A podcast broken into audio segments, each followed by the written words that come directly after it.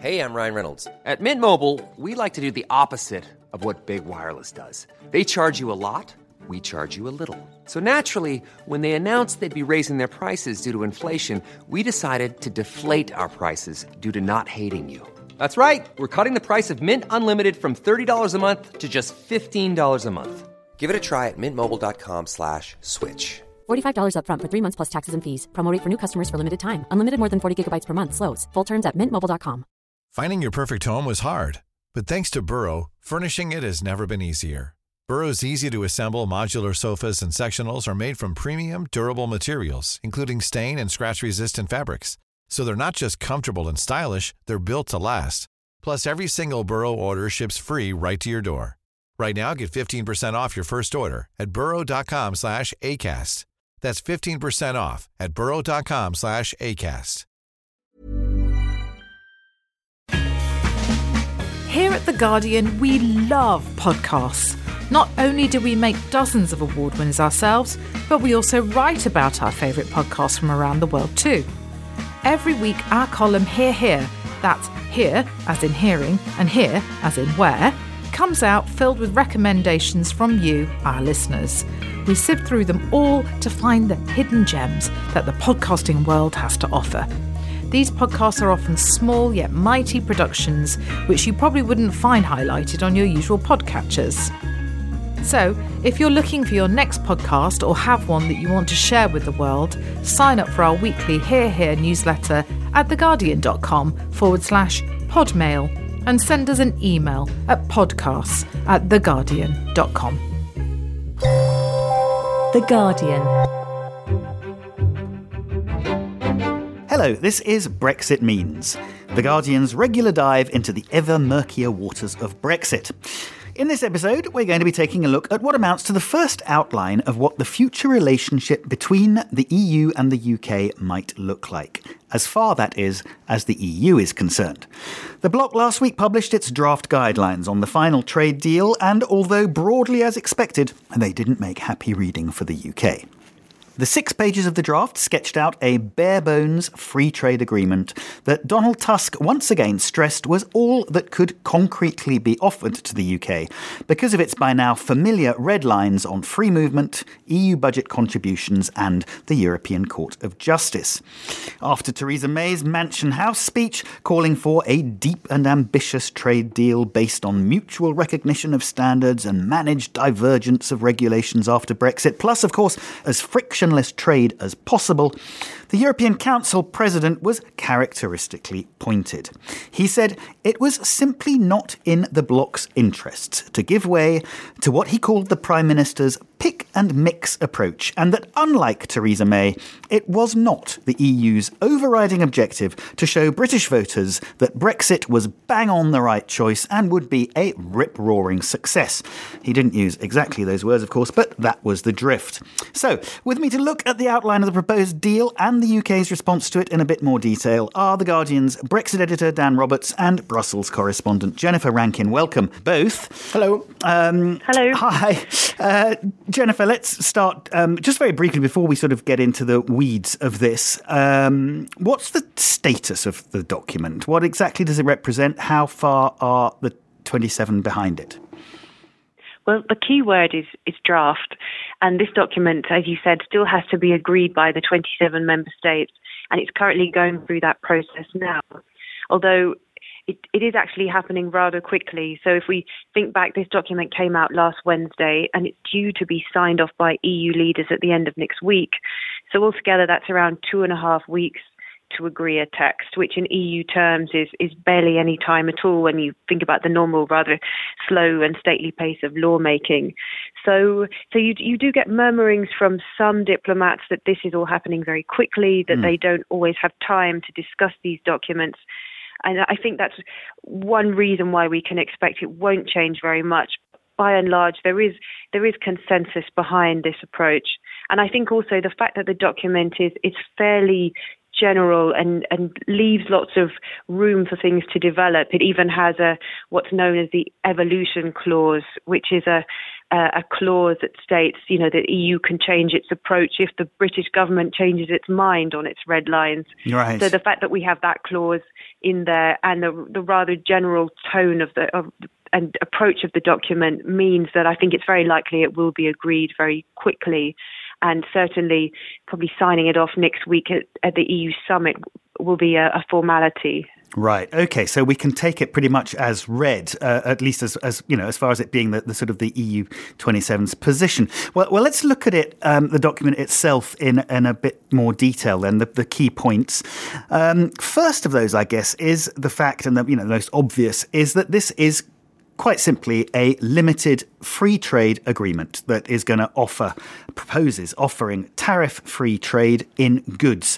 But the trade off for that, Dan, is only if the UK is prepared to maintain existing EU access to its fisheries. Now, do you think that was expected? That's surely got to be a bit of a blow to people like Michael Gove, who, who you know, who promised that uh, you know the UK would be taking back control of its waters. Uh, it, it, caught me slightly by surprise, but I guess with hindsight, it was only a question of time before fish returns to all of this. Swam um, back into the debate. It is one of those rare issues where things are pretty black and white. The UK currently gets a really bad deal on its fishing uh, waters as a result of EU membership. Um, we got legged over when we joined the EU, and um, uh, it's been one of the few bright spots for Brexiteers where they can wholeheartedly point to the benefits of freedom and escaping it. The catch is that the catch we we, we get through the waters, as it were, um, needs a market, and the market is largely European. We have a funny situation in this country where the fish that we we catch in our waters are generally not ones we eat anymore. Mm. Um, so we import a lot of fish and we export a lot of fish, and we generally it all works as long as there's no no borders. I think as a Norwegian politician once said, there's nothing nothing is in a hurry quite like a lorry full of fish stuck at a border post. yeah. It's uh, these things only work when they're frictionless. Yeah.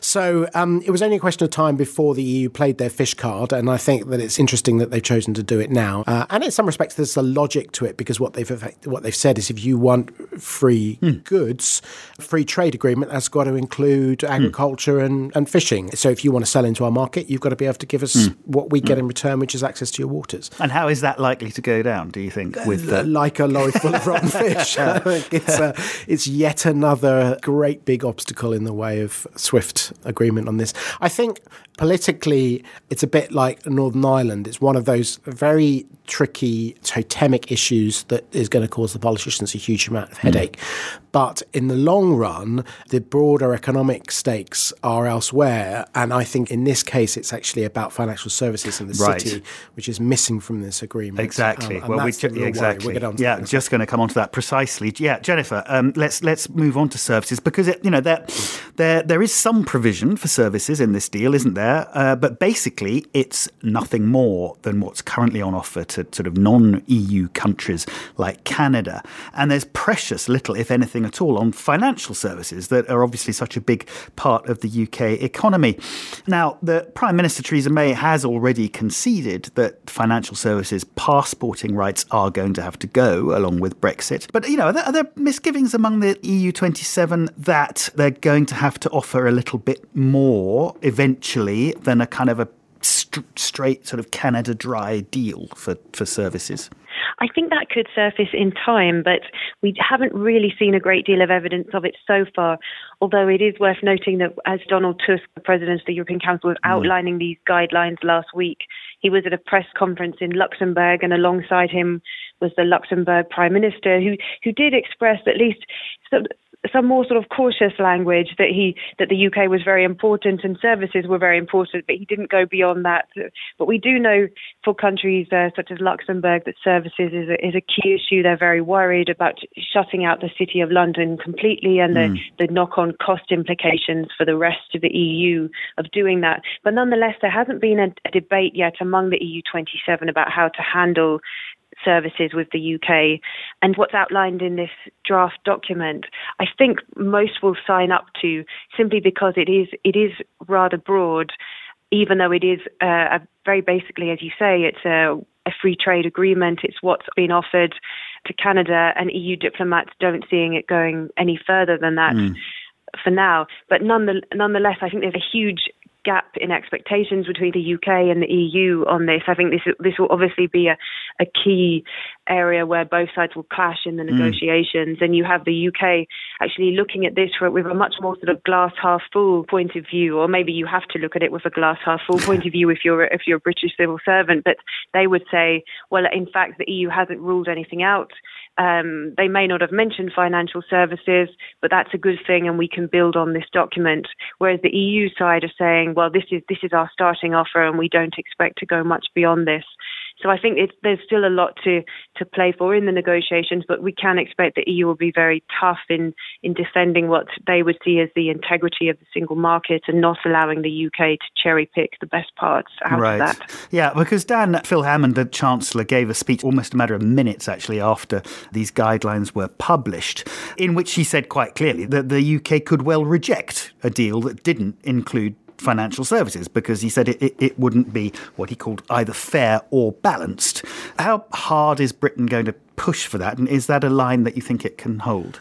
Well, I think it's a question of how hard Britain can push. I have a lot of sympathy for Hammond's position on this. I think the the fair thing would be to include financial services. If anything, it's the EU that is cherry picking at the moment by saying we want a trade deal, but only for bits of trade that we've got a surplus with you, and the stuff that yeah. you've got a surplus with us. No, that doesn't come under the remit of a you know. Mm. Um, the, actually, the direction of trade deals is increasingly towards financial services. Okay, it's a bit more of a stretch, but there was a financial services element element to, to CETA. There are attempts to strike mutual recognition agreements mm. with the US and with Singapore. It's not it's not beyond the realms of possibility to say, well, Britain is much more advanced down that route because we've already got total alignment. You know, in a in a perfectly sane non-political world, one would expect it financial services feasible. to be yeah. in that. Mm. The truth is that we're not in the same world, and it is very political, mm. and they've got us over a barrel. I mean, I think this is the. I, I, really feel this is the most stark example yet of the EU playing very hardball. Mm. Um, you know, the if you add up the, the events of the last few weeks, um, flushing out the, the, Ireland problem in the most politically painful way possible, holding fish to ransom, effectively, as we were just talking about, and and now saying, look, the city gets it, come what may. Which at the, at the end of the day, let's not beat around the bush. This is a protectionist driven impulse. This is about Paris and Frankfurt saying, mm. no, well, actually, we'd quite like a little bit of that, that business, that business yeah. back. You know, yeah. why should we help the city? So, uh, you know, this is let's not delude ourselves. The EU is being deeply unfair, but that's life. Mm. We don't have leverage in this, yeah. and that's the problem. And I think that's what's really coming home to bite is how limited our negotiating our, strength our is. leverage is. Yeah, yeah. Okay. Um, now on on customs, Jennifer, the, the EU envisages a, a, sort of a customs arrangement that it says will will aim to minimise trade barriers, but it's still going to entail rules of origin and all sorts of other kind of border checks and controls. That is inevitable, isn't it? Basically, given given the UK's insistence on leaving the single market and the customs union. Yes, and I think the, the EU will really push very strongly to ensure the integrity of their customs union, including on these rules of origin, which mean that you have at an import is is a certain percentage of local content. For example, if you're if you're exporting a British car into the EU, you'd have to show that uh, more than 55% of it has been made in the UK, and it's not simply ticking on a badge at the at the end of the process that's made in Britain. So I think the EU will push very strongly for all these elements to be included and to to maintain the customs mm. union.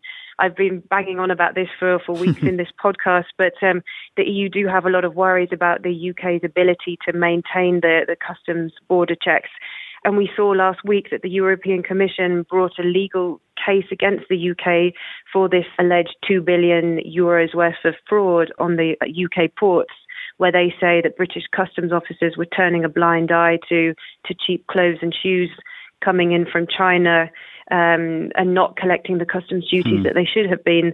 So this is all sort of in the mix as well. That there's an existing mistrust of, of British authorities, and I think that's going to right. m- mean that the EU will take a very strong approach on this. Yeah. Uh, now, talking of mistrust, Dan, there's also a demand in this draft document that the UK firmly commit itself to not becoming a low tax, low regulation state that would undercut the EU model. Now, the Commission says this is essential because of the UK's proximity to Europe on the one hand and also the size of its economy. But given the sort of objectives of, or some of the objectives of Brexit, is that something that Britain can can sign up to? Well, yes, if you take the government at its word that it wants a race to the top, not the bottom. And I think broadly that is the position, that is our preferred mm. state. So I have to say it's a bit rich coming from the EU because the, the most egregious uh, examples of unfair tax competition I've seen in the, in the last few years have been Ireland and Luxembourg um, with corporation tax. you only have to see the amount of tech companies uh, registered in Dublin and Luxembourg to see what impact that can have. But I can see why they're nervous and there is a strain of Brexiteer thought that would love nothing more than for us to be the, the Singapore. Yeah. um, I think the, the, the other backdrop that we've got to, mustn't forget this week is what's going on in the US, um, particularly around the WTO, which is mm. in real trouble as a as a sort of system of ensuring a, a a backstop of free trade around the world. Um, Donald Trump basically just threw a hand grenade into that system this week with his steel and aluminium tariffs. Mm. Um, we are likely to see rising tit for tat with Europeans responding and the US responding in, in kind, and it, it, it further undermines the, the the ludicrous notion that we can just sort of walk away with no deal because that is also predicated on the idea that not only do we can we expect that the current WTO system will be entirely there, ready for us, yeah. all, all, perfectly um, ready to go. But also, we were hoping to use our newfound independent trading status as a springboard to reform the uh, WTO, lead the WTO into services and all these things that we need mm. to fix.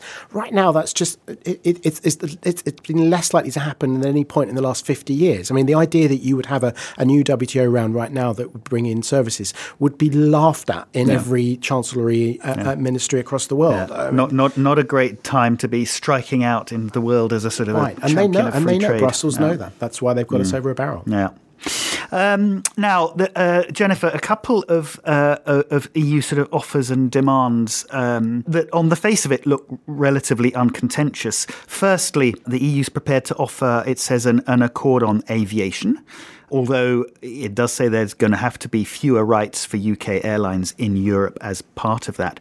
Also on education and research, providing there's a specific sort of budget contribution to it, to those areas, and obviously continued cooperation on foreign policy, defence, security, policing, judicial matters, all that kind of stuff. Now, uh, both sides want all three of those things, don't they? Really, so it's not going to be too contentious.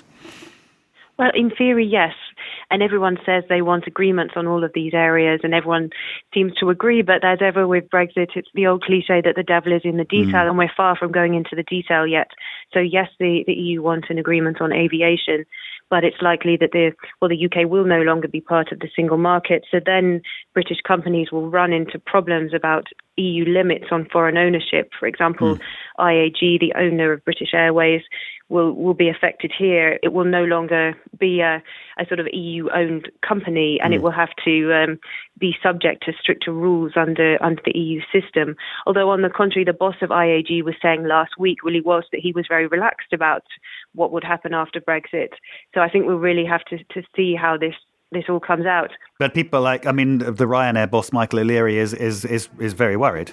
Mm. Yeah, so Ryanair take a very uh, different view when they're talking about planes being unable to fly, and they they're sounding much more worried. So, but I think we we haven't actually seen what will be in the detail of this agreement, which mm. is which is uh, an incredible thing when you think that Brexit is is barely 12 months away, and we still don't know uh, what the agreement will be on aviation. Mm. The, the, EU say they want to move forward on that, but but there are still a lot of other uh, steps to to go through before we get there. Mm.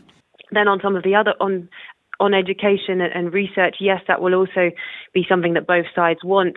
But you already hear people in the European Parliament saying, well, the UK should no longer be allowed to get money back through its contribution and research. So at the moment, British universities are actually getting in more money out of the EU research budget than the British government is paying in, mm. and um, and some people are saying they want an end to that. So that there'll be a very fierce debate over the money and how much right. the UK should contribute in future. And then again, foreign policy, security and defense, everyone says, of course, we want this to continue in, mm. in the best possible way. But then you get into the detail of what does it mean for the UK to be outside EU structures? How can the UK, for, example, negotiate its way into sort of key EU um, police databases where there, you, you don't have a precedent of non-EU or non-Schengen member states for example, being in the Schengen Information System, which mm. is this vast police database with more than 60 million different mm. pieces of information in it. All, all, these, and this is just one example, and there and there are many yeah. more. So all these elements will have to be negotiated, and it's a it's a huge task. And I think it could be much more contentious in, in, in trying to, to reach an agreement than it, than it than it looks on the surface. Yeah. Yes, exactly. Yeah, yeah. Dan, you were. well, I was just going to add there is one thing that is emerging as a pretty clear pattern, and that's at every point at which we try and roll over a treaty, we end up getting a worse version of it. Um, the aviation agreement with Europe that will be less advantageous than the one we've got is mirrored exactly with what we're hearing that the US is, is asking for when we strike a new transatlantic aviation agreement to replace that one. Mm. And it's also exactly the same as the US has been trying with tariff rate quotas on agricultural products mm. at the WTO, um, where they're basically arguing, well, you know, you're part of a smaller bloc now, you don't have as much to offer us we're going to want a bit more. Bit more concessions. And, and, yeah. and, the pattern everywhere is all of these agreements that the British government uh, indicated would be entirely rubber stamped. Simply replace the words EU with UK and everything will be fine. Every single one of them uh, it's we're being a degradation They our, know yeah, that we've yeah. got no choice, that we're desperate for these things, and they can push us and push us and push mm. us. And they, I don't just mean Europe, the whole world is can see us as isolated, desperate and, yeah, situation here, and they're going to milk it. Mm. Okay. Now, there was confirmation in the document also wasn't there that EU's not going to push ahead with any kind of trade talks on any of this until all the commitments that were made in the first phase of the Article 50 talks uh, translated into into sort of legalese and uh, you know uh, become a, a legal document, um, including, of course, uh, on avoiding a hard border on the island of uh, uh, of Ireland. now, I mean, Jennifer, we've been here many, many, many times before, haven't we? But um, that's clearly looking like a immediate and imminent stumbling block. Still, is it?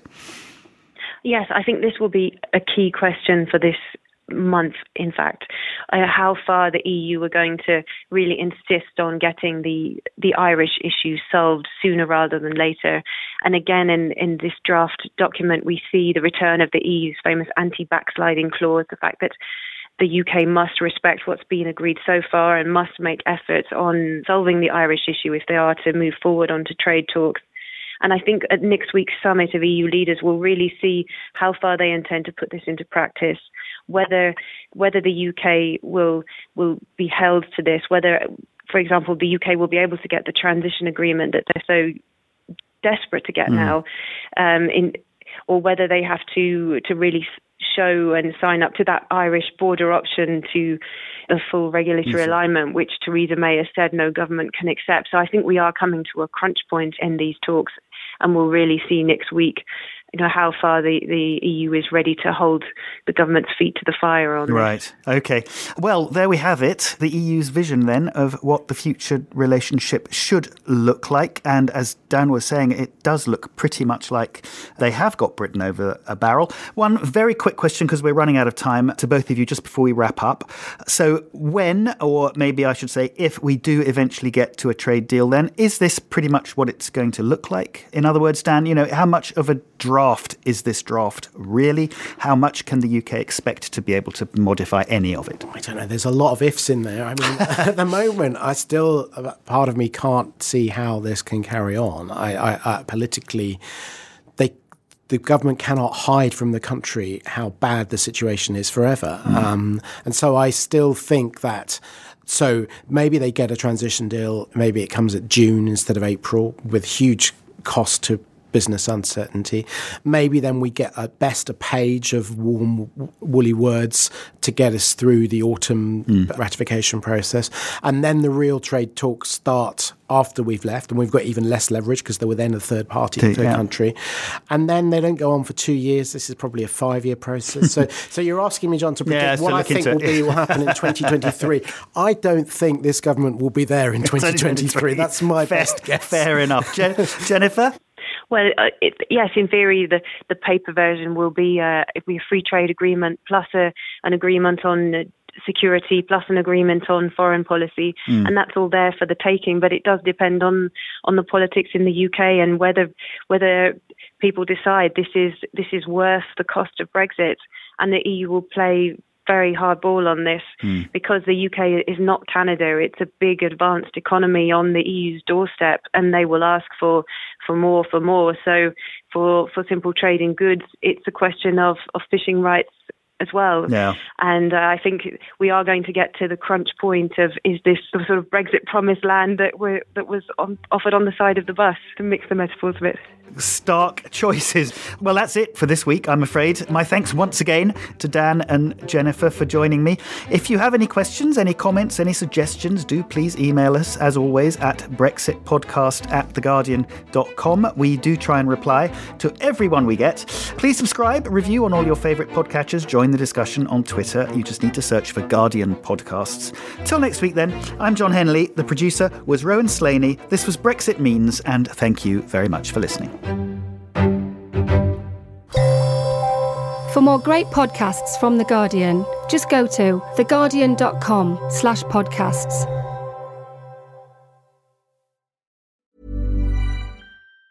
Tired of ads barging into your favorite news podcasts? Good news. Ad-free listening is available on Amazon Music for all the music plus top podcasts included with your Prime membership.